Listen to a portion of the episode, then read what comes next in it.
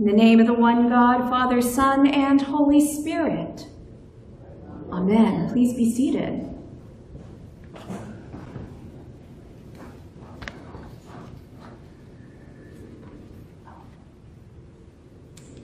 Well, the first part of today's gospel reading about the Syrophoenician woman is difficult. Hard to read, it makes my skin cringe a little bit, and then to hear Jesus speak in a way that isn't like him. It's not the Jesus we've all come to know, and certainly not the way he usually responds to people asking for help. It's not the pattern of behavior or speech that we're used to seeing when someone asks Jesus for help, let alone that someone being a desperate mom, only trying to find relief for her sick daughter. It's always hard when we come to expect a person to be or act in a certain way, and then when they don't, it can be jarring and unsettling. That is the Jesus we find today in our gospel reading. And truly, I'm not really sure if I completely understand exactly what Jesus was thinking, or how, or why he chose to respond to the woman in the way that he did. I will be honest, I have wrestled with this text for most of my adult life, not really knowing how to properly look at it, exegete it, let alone come to terms with how Jesus responds. And this is one of the great and challenging things about being in a church which uses the lectionary. We're confronted with hard texts, and we just can't choose to skip over them or push them aside just because we don't like what they say or how they describe Jesus being. There are certainly some things we do know about this text. What we do know is what it says about Jesus. And from the get-go, we learn that Jesus is tired. We know that Jesus has traveled to an area he hasn't been before, He's actually going into a Gentile region of Tyre, and that is key to understanding this text. He's venturing out beyond where he normally goes. And so he goes and he enters a house, and it is clear he doesn't want anybody to know he's there. Truly, if anyone is deserving of some peace and alone time, it would be Jesus. For up until this point in Mark's narrative, he's fed well over 5,000 people. He's healed too many to be put down on paper. He's done some astounding teaching. And to top it off, if you remember last week's gospel, he's just had a face off with the religious Pharisees about whether hands should be washed before eating a meal. All of these interactions would wear anyone out. And so I think it helps to carry this perspective with us when reading and thinking about our gospel for today. Jesus is tired. He's human, just like us. And so often we forget that Jesus was both fully man and fully God. He too experienced emotions and, dare I say, aggravations that we experience as well. All of us, when faced with stressors and hardships, will eventually need a break. And needing to be alone was certainly not particular to Jesus. My introverted self knows all too well the importance of what it means to be alone. But just as Jesus enters the house, the text describes how he could not escape notice. Even when he's trying to get away, there are those who are aware he is in the midst. I find it curious, though, because he traveled to a completely different place in a Gentile region, Whereas a Jew, he really wasn't supposed to go. In fact, there was a lot of animosity. And even in that space, someone finds him. Not just someone. She was a woman, not just any woman. She was a mother.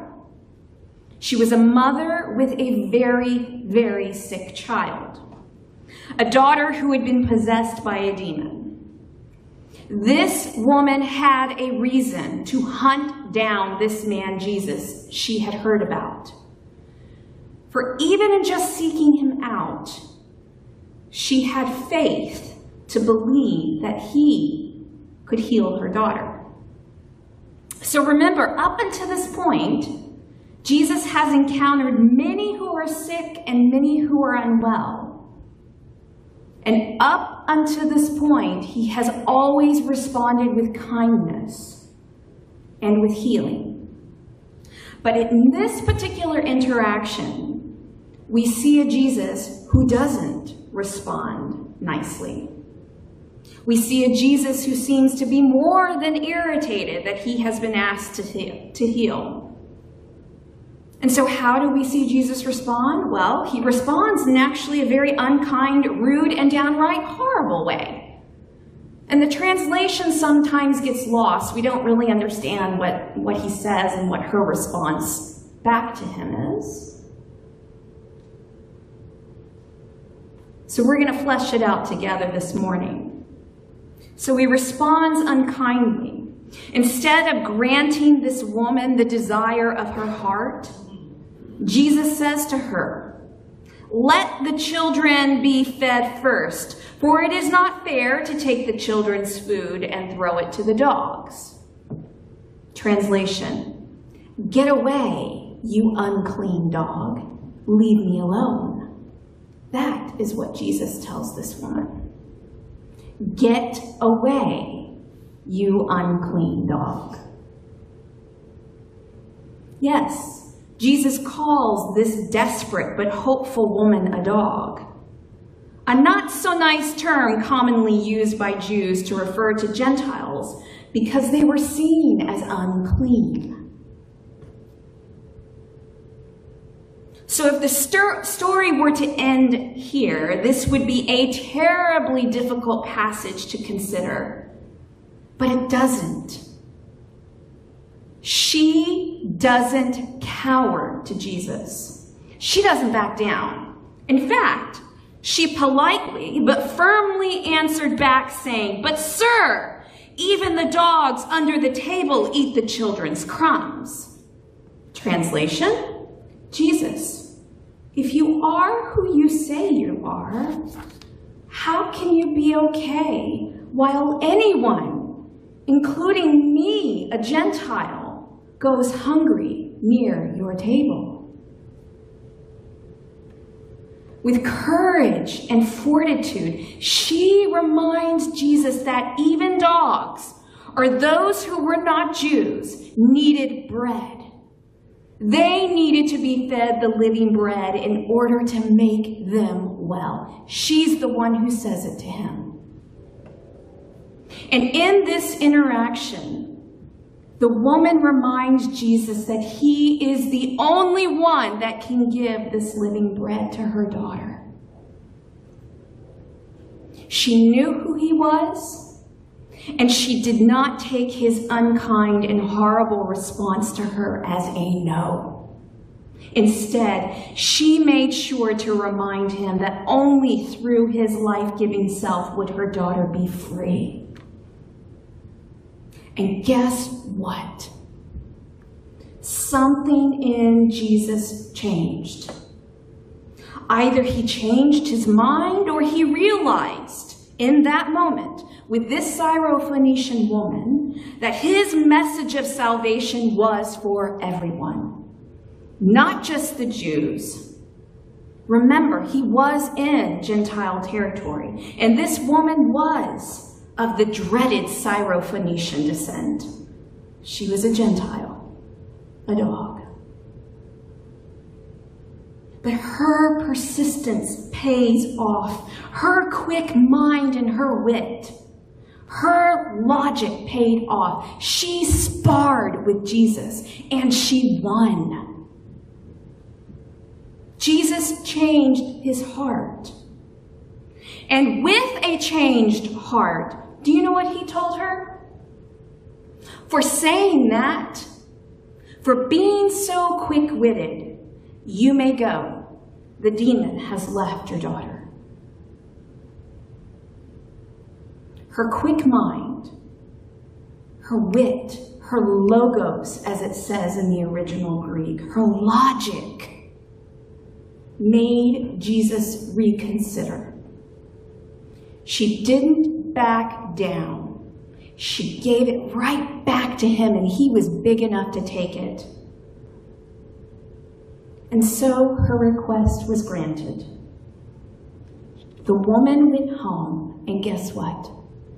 She found the child lying on the bed, and the demon was gone. The power and fierce love of a mother had played a part in changing the mind of Jesus. And dare I say, she is one of my spiritual heroes because, in addition, this woman changed the course of history in that she showed Jesus that he, that God had a different purpose for him. And his purpose was much bigger than he could have imagined. And that there was enough of him to go around. Not just for the Jews, but for the Gentiles alike. Jesus had come to save everyone, Jew and Gentile alike. And it is for her faith and her persistence and her wit and her logic. Part of that is why we are here today. As one of my favorite preachers, Barbara Brown Taylor, remarked, you can almost hear the hinge, the huge wheel of history turning as Jesus comes to a new understanding of who he is and what he has been called to do. That is what this woman has done. In an unlikely manner, through an unlikely person, a Gentile woman, Jesus seems to realize that indeed God's love is for everyone. Plain and simple. It's not exclusive to an individual, to a race, to a set of people, or to a nation. It is for everyone.